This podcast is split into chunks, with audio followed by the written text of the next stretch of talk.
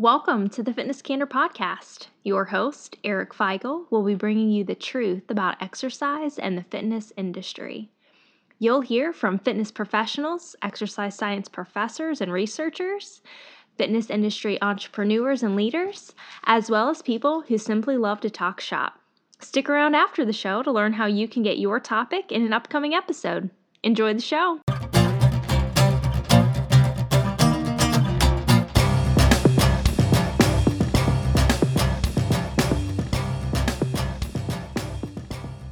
Hey everybody, welcome back to Fitness Candor Podcast.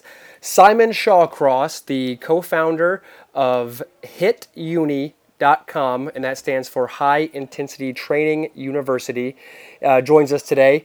I'm really excited to have him because, as many of you know, I'm not a huge advocate of people just rushing out and getting certifications because I feel like a lot of times trainers just, people who want to get into the field, they think as long as they get something underneath their belt, it's kind of like alphabet soup. You know, you can just kind of rack up different kinds of certifications and all of a sudden you're a trainer, but you're going to train people the way that you train yourself, which might not suit everybody. But as many of you also know, I'm a true believer in very scientific related and science-backed strength training principles, which I know Simon is as well. And they also have a training qualification or certification that actually teaches true strength training principles backed by scientific research as well as letting you learn the body. So it's a certain specific way to train someone that you're learning, and you're getting all the qualifications you need to actually execute that. So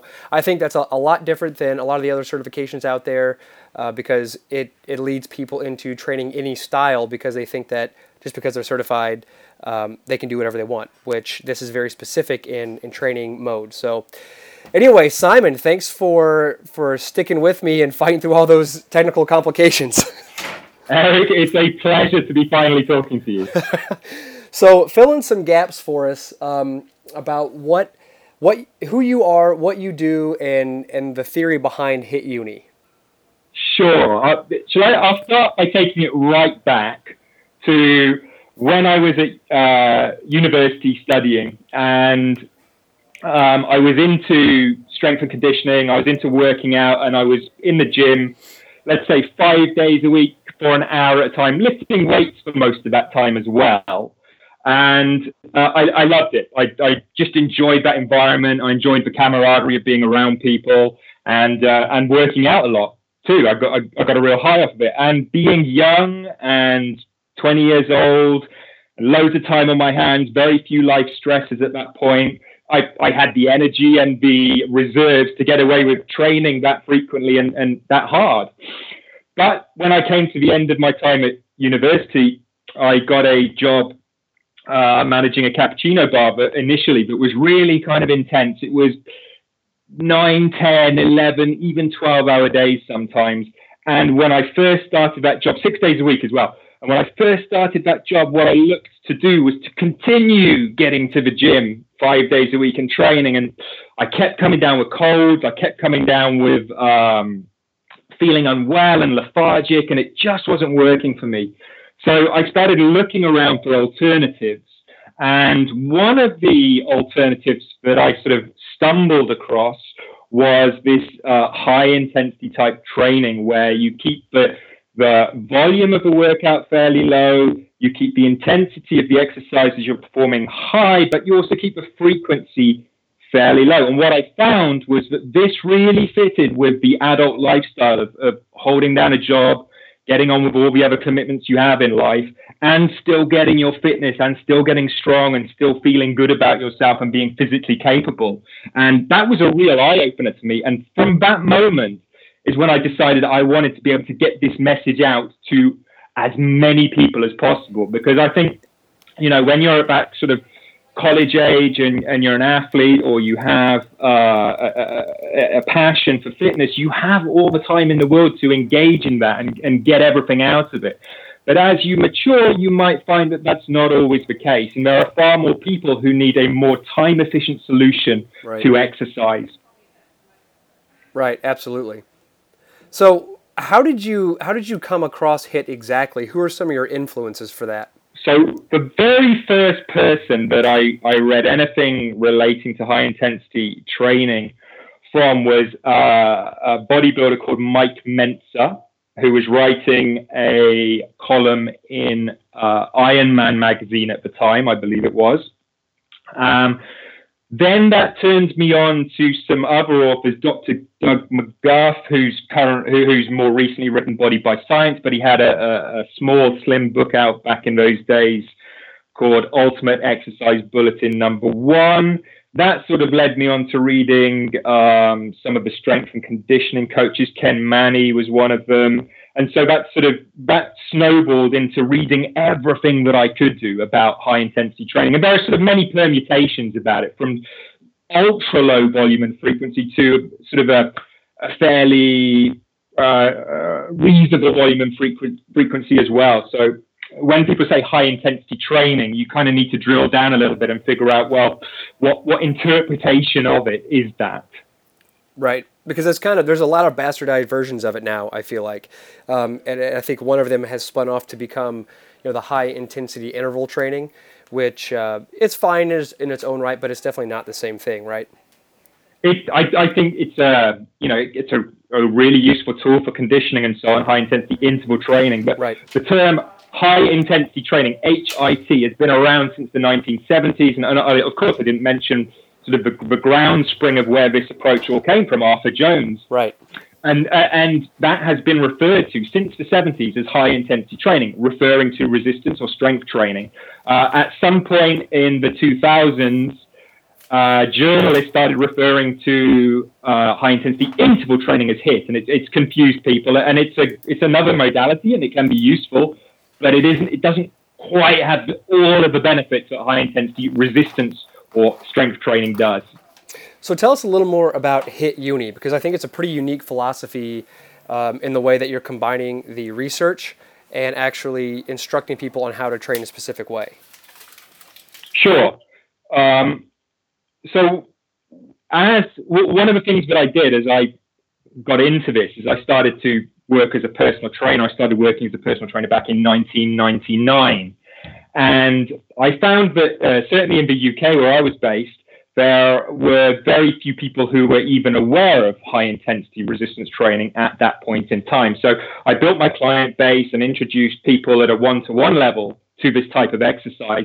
But it started a desire to get it out to more people. So there was this ground spring of where HitUni came from, which was to get the message out about safe, efficient, and effective resistance training exercise to as many people globally as possible. And what is the best way of getting this evidence-based training out to people? Well, it's through creating people on the ground, great quality trainers who are able to pass on this type of information and coach people effectively in performing safe, efficient, and effective resistance training, and all the multitude of benefits that can provide. So what we focus on doing is primarily training the trainers to be able to work as personal trainers, certified HitUni personal trainers on the ground globally, working with people in their own neighborhoods, in their own niche, their own market areas.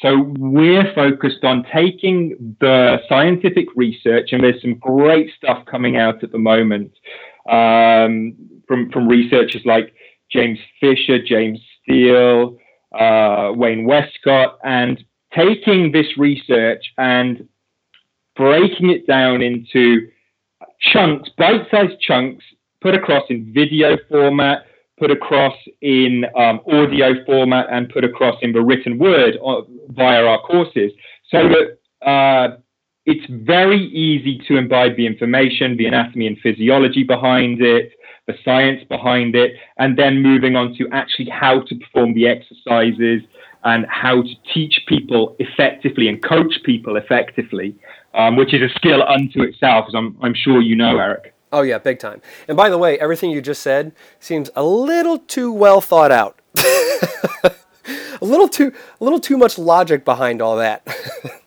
How do you mean? I'm joking. I'm completely kidding. I mean, it is logical and well thought out, which any well-designed exercise program should be. There should be a philosophy. Yeah. There should be a philosophy behind it. It shouldn't be randomized. It should be, if somebody asks you why are you doing what you do, you should be able to tell them, which is what you just did. And then to be able to pass that information on to somebody else so they can effectively give somebody an exercise program is also important. So when I work with interns here at the facility, one of the things I like to tell them is you have to understand your own program. You shouldn't be searching for the next thing to do. Shouldn't be searching. You should know if you go from one exercise, what comes next. But then after that, since we're a little bit different setup than I'm sure you are, which we'll get into, you should be able to know, okay, if I just did a vertical press, I'm going to do a vertical pull. No matter what you use, it's going to be in that order. And you should be able to explain those things to the people you're working with. So, of course, I was I was being facetious. Like, it makes complete sense what you're saying, and I wish more people, had that kind of philosophy. So, I from my perspective, I think the key thing is just resistance training is such a beneficial medicine. Whether you're doing the high-intensity approach that we recommend or you're doing another safe approach. And for me, the thing about high-intensity training, or the two things about high-intensity training that are most important, is its safety factor and its efficiency and effectiveness. And really, I don't hold on to it as something very, very precious. And, if somebody next to me in the gym is doing 4 sets of 10 and accumulating fatigue over those 4 sets, and I'm doing my 1 set of exercise, I don't feel that I have to defend 1 set training or that guy has to defend 4 set training. Right. I think resistance training itself is fantastic. And find a way that works for you, and if you're a trainer, that works for the target audience that you're working with. Yeah, exactly. And that's the key. That's the key message, because resistance training is fantastic, and there's not enough people doing it, especially as people move towards middle age and becoming senior citizens. There are far more people who can benefit from a sensible approach to resistance training. Right, and I think we're seeing that a lot because, the baby boomer generation now, who the population who's becoming older and is still a large percentage of the population, they grew up in a time where all of a sudden it went from, it was kind of the transition from strength training all the way into cardiovascular exercise. You saw right. that transition like the 80s, the 90s. And so in their mind, if they're not researching it themselves, and they didn't come from like a strength training background, that's still what needs to be done. You have to keep your heart healthy. But there are benefits to the heart, the cardiovascular system also, from strength training, which I've harped on a ton on this podcast, and I don't want to beat anybody's eardrums up. But, there's... The best bang for your buck, I always say, is strength training, especially if you're not resting between sets and if you're time crunched. And I completely agree with what you're saying about the multiple sets. There's nothing wrong with that. But if you're a time crunched individual who has a life, who can't spend an hour to whatever in the gym like some people do, and you want to get the most out of it, then this is the route I think most people should go. So, exactly. I think if you have 20 to 30 minutes. Yes. Twice a week, right, that you can dedicate to resistance training, you will get just about everything that is possible to get out of it beneficially, whilst keeping the risks of damaging yourself or injuring yourself or pushing it too far when you have lots of other things going on in your life. And I think that's where the benefit of high intensity training really lies. Agreed. So let's walk through the process with us, because I have a feeling it's very systematic. Sure. So tell us about somebody's first workout when they come to see you.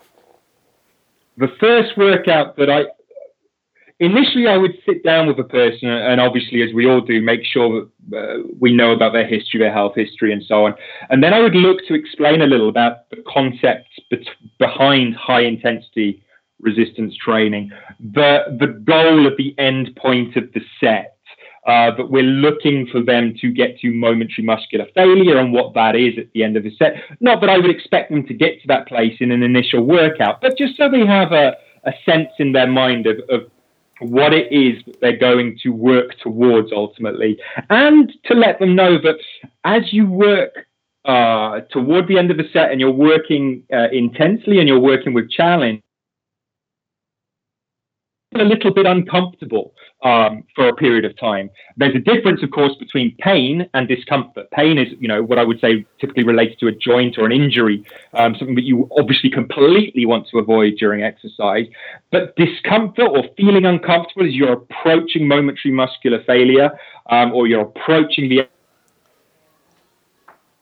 to be embraced and encouraged and welcomed, because that's a signal that's telling you that you are doing very well indeed and you're about to get all those health benefits that this kind of exercise can provide. It's getting to that place that helps to do that. Right. Then I'm going to talk about one of the key things about doing this is we want to do it safely. So I want you to continuously breathe rhythmically throughout the entire exercise, avoiding Valsalva maneuver or holding your breath at any point, avoiding gripping unnecessarily with your hands, for example, if you're doing a leg press, so that you're not going to raise your blood pressure unnecessarily and dangerously during exercise. See, we can make resistance training pretty much safer than anything else you're going to do in your life, despite the fact that the body is working very intensely, because we have these safety margins and factors built into the workout. So I want people to grasp that. Then I'm going to take them through to the gym area, and I will demonstrate, obviously, biomechanically sound exercises.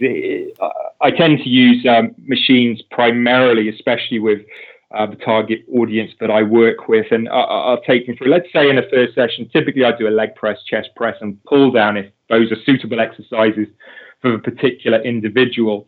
And I would demonstrate the slow, controlled movement that I will expect them to show. I'll show them biomechanically how we're going to set them up in the exercise so that they're going to be performing a very safe movement pattern for their joints.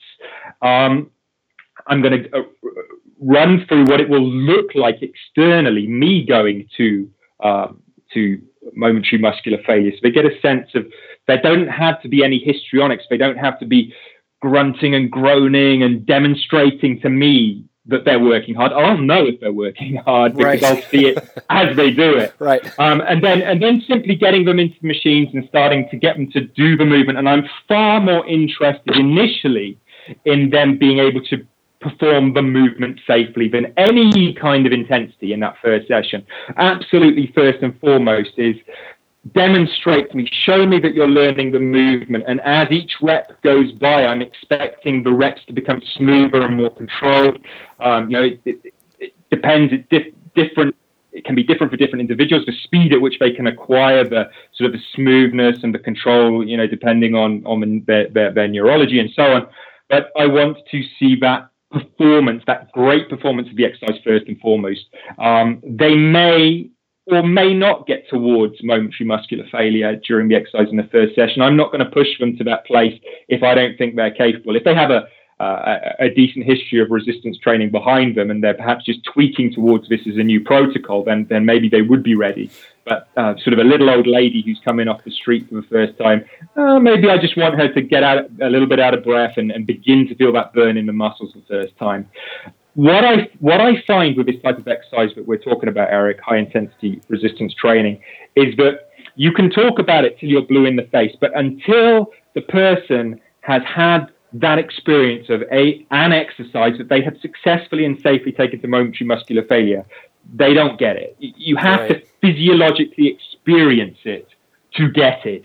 Once you've physiologically experienced it, then you'll go, I get it. I get how it, you know, gets to the cardiovascular system. I get how it gets to the muscle so efficiently. But you have to take the person to that place. So as a trainer, and I encourage our trainers to look to guide their clients toward that place safely. And what I've often found is the clients may find they've had a tough session in session one or session two. You know, if you're appropriately challenging for them and their current capabilities.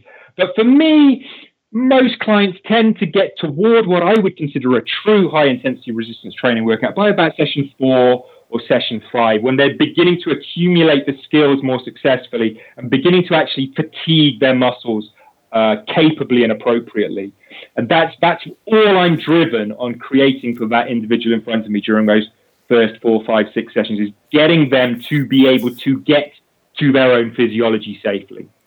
Because basically, I mean, by that point, the mental factor plays a huge difference also. A lot of people can take themselves, and I've talked about this also with some other podcast guests, but a lot of people think they can take themselves there, but they're not willing to once it starts to get a little challenging.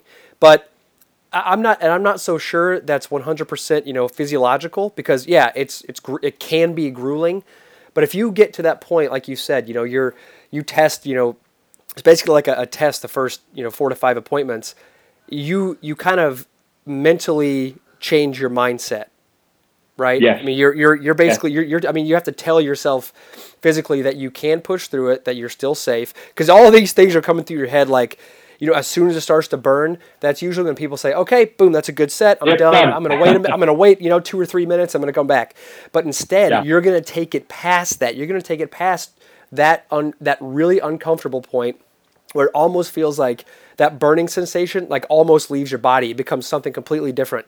But I think it's also important to note that, again, when people think of high intensity training in the terms of that, you and I are talking about, they only think, and maybe a lot of people think about this, they don't focus on that negative factor either, because we're a lot stronger in that position. So for instance, on a chest press, if you really get to that factor, it's really hard to push.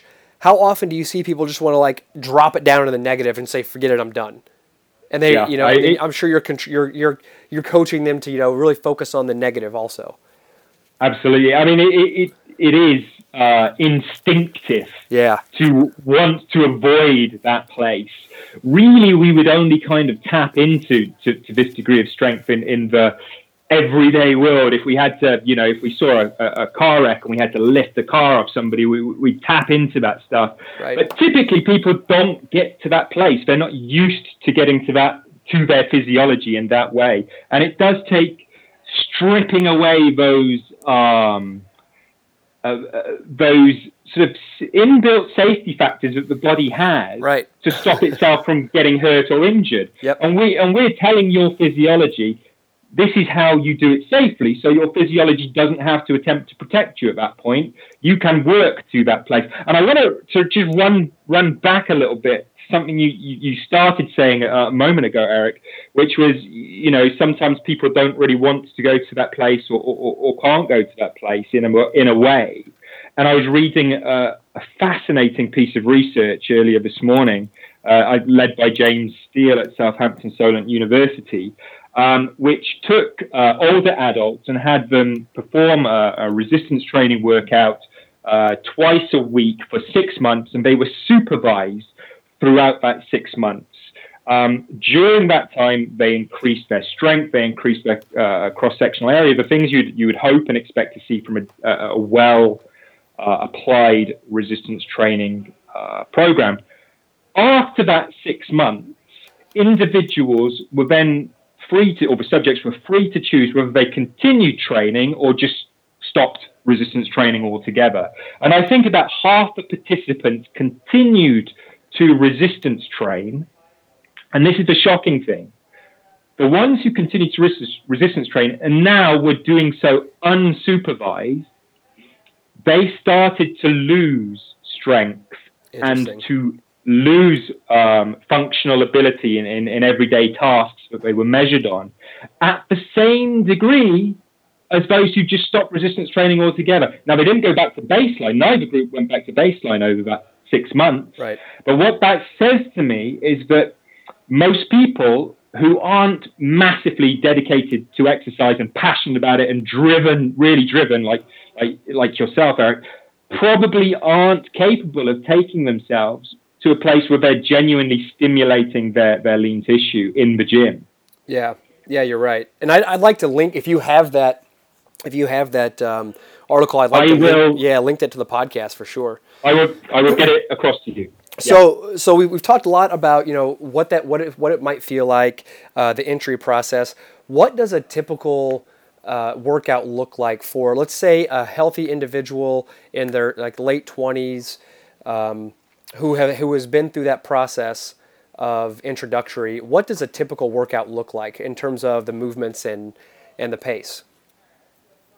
Okay, what I would typically do for somebody is a workout that would say let me break this down. It would have. What kind of equipment are we working with here? Let's say whatever you have in your studio. Okay, so let's work with machine. We'll work with machines then. Perfect. That's 100%.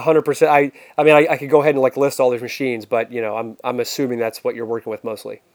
Yeah. So let's look at the a typical workout with machines.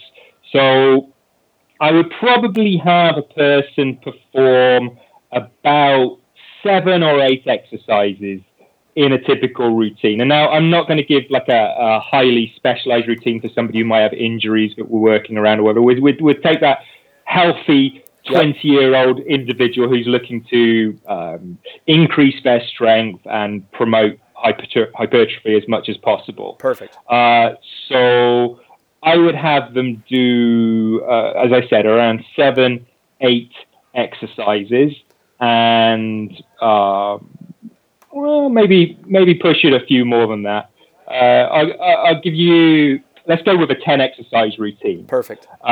So I would start out with, let's say, for example, a toe press. So we'll hit the calves to start off with, and then go on to a big leg press, then a pull down, chest press, compound row, shoulder press. I like to get the low back in there. I don't necessarily think that has to be done every session. Yeah, right. But a good low back exercise once every week or once every 2 weeks. Abdominal flexion. And I do like to address the neck as well. So I might have a neck extension and a neck flexion in there as well. So it's a full body routine. That routine I just mentioned is 10 exercises long. Yep. And you will notice primarily it's based on compound movements. I'm a fan first and foremost of compound movements, and then I'm not averse to the more isolationary type movements. So I'm happy to sprinkle a handful in there, and I do particularly think the lumbar region benefits from isolation work from time to time. Definitely. And that makes total sense too. And you're working from, and most people might think like, oh my gosh, you're starting out with, a calf. Oh my, that's not a large muscle group. It's part of your legs. You're breaking it all the way down. You're doing that. So you're not completely fatigued by the end of the workout to not be able to hit those muscle groups. Because a lot of people, that's like an exercise that a lot of people don't think of doing because they think it's like a waste of time. But you broke it down all the way from the largest muscle groups to the smallest muscle groups. And again, a lot of people might think, well, what about biceps and triceps? Think about the muscles that were just talked about. And when you're... So chest press and shoulder press is your triceps. Exactly. Pull down and compound row, there's your biceps. Bam, there you go. Much of the research that I'm aware of suggests that if you do compound movements for the upper back, for the chest, that there is no additional benefit to performing a biceps curl from a scientific perspective. Right. There's research out there that shows. Now, I'm not saying don't do biceps curls or triceps extension, particularly if you enjoy doing them or you enjoy feeling the muscle work in isolation. I'm just not entirely convinced it's necessary. I'm not either. Right. I'm not either. Yeah, actually, I had my last appointment earlier this morning at the very end, he's like, so we're not doing biceps and triceps? And I'm like, dude, we just crushed your entire upper body. Like your biceps and triceps need to recover just as much as everything else does. In fact, if this person is training 2 to 3 days a week, I don't see a problem hitting it maybe once, just like you said, the low back 1 time a week, bicep and tricep. Again, not going very heavy. I would even stick to 1 set. I know most of this is going to be 1 set anyway, but in the facility that I work in, I usually stick to around 2 sets per exercise. Yep. That 10 to 12 exercises in a half an hour is like perfect, I think. And that's a very well thought out and level program. What about? we just want to get to the whole body, you know, really. Exactly. The entire physiology. The one thing, before we just go on to that next question, that I would say is some people find that the lower body, just a big lower body exercise like the leg press, they do better with that right at the end of a routine, because if they've done that to true momentary muscular failure, there's not much left in the gas tank for many people after that. Sure. I mean, I think that same can be said if somebody's doing a deadlift also.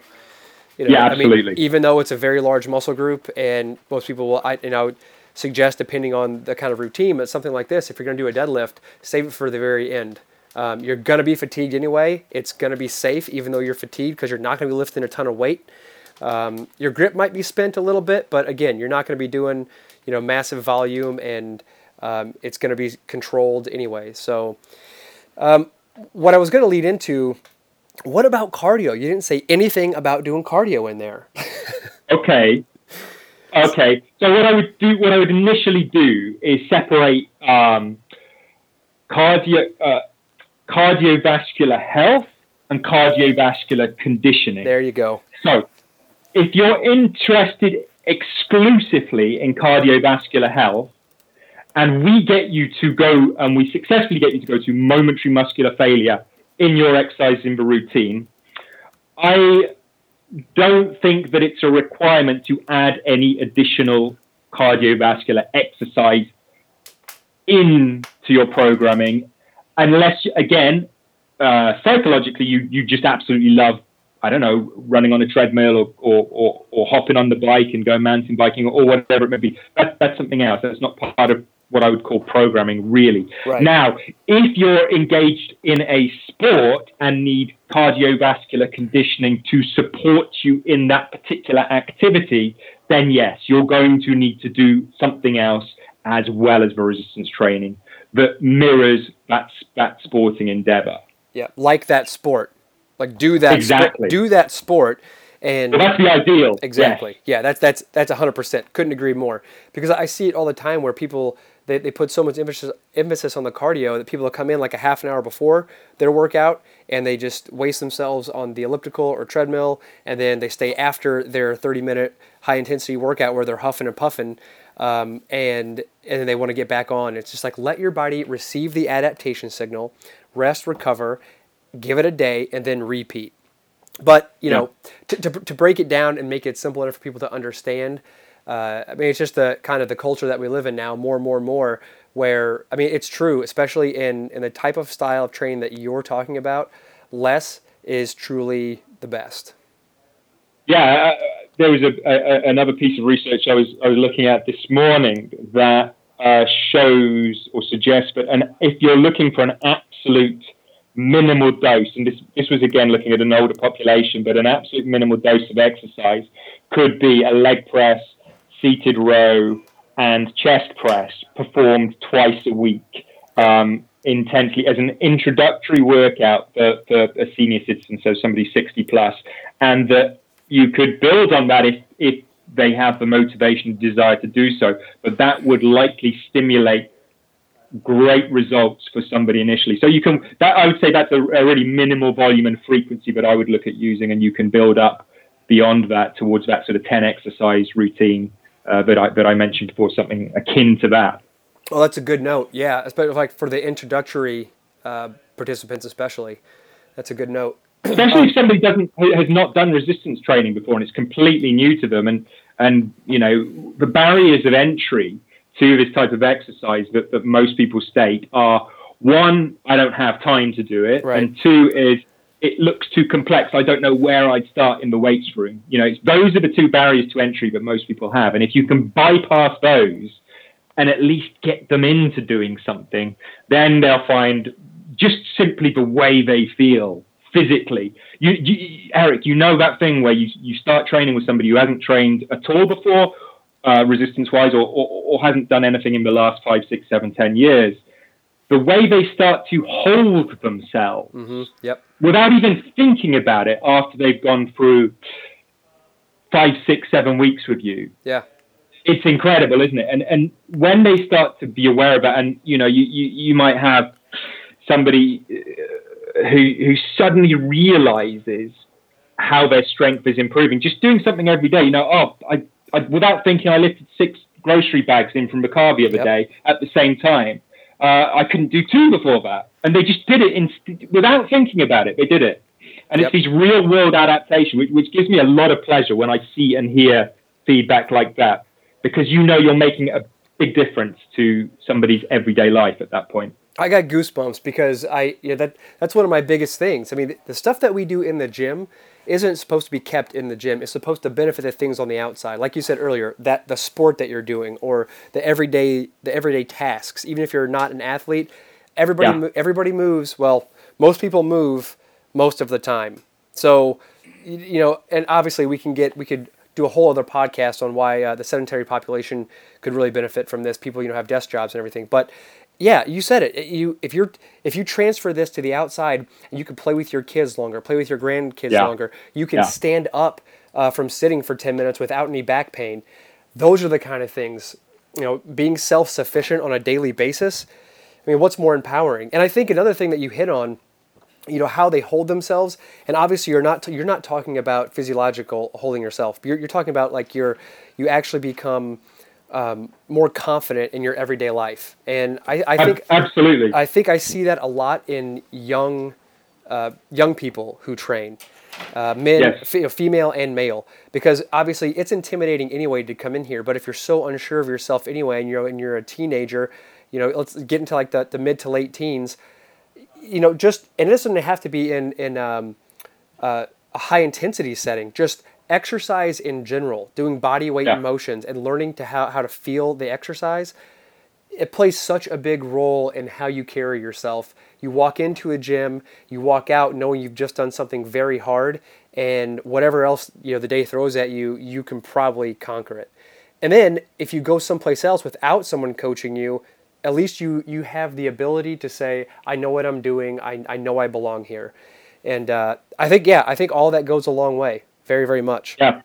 And you touched on bodyweight training. I'm a big proponent of the benefits of bodyweight training as well.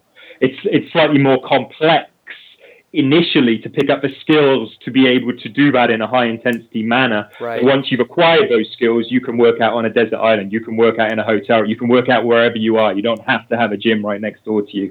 And it's great to have all this equipment and stuff, but it's also good when that's not around, when the science stuff isn't around you, to just go old school and be able to keep yourself in a good place physically. No doubt about it. Yeah, and I don't mean this in a very like in the old meathead trainer way, but you know, when it comes to that, there's no excuses. So no, absolutely not. But hey, Simon, I really appreciate you dropping all this knowledge today. And if people want to learn more, to find out more about you and HitUni, where's the best place they can reach you? Easiest place, best place to get to is hituni.com, HITUNI.com. Okay, perfect. And then we've got all the usual social media channels, Facebook, Twitter as well. And we're putting out blog posts every week, so we're putting out constantly new information and referring to the very latest research and getting new information out there all the time. So you know, even if you're just interested in learning a little bit more about this type of exercise, we've got stuff up there all the time. Awesome. And I'll link all of that to the show notes. Simon, I appreciate you, sir, and we'll talk to you very soon. It's been a real pleasure and really enjoy the podcast. So keep doing what you're doing, Eric. Thanks for listening. Don't forget to rate, review, and subscribe wherever you listen to your podcasts. If you'd like to suggest a topic or be a part of the show, get in touch with Eric on any social media platform @EricFeigl or email fcp@ericfeigl.com. Make sure to check back every Tuesday and Thursday for more fitness candor.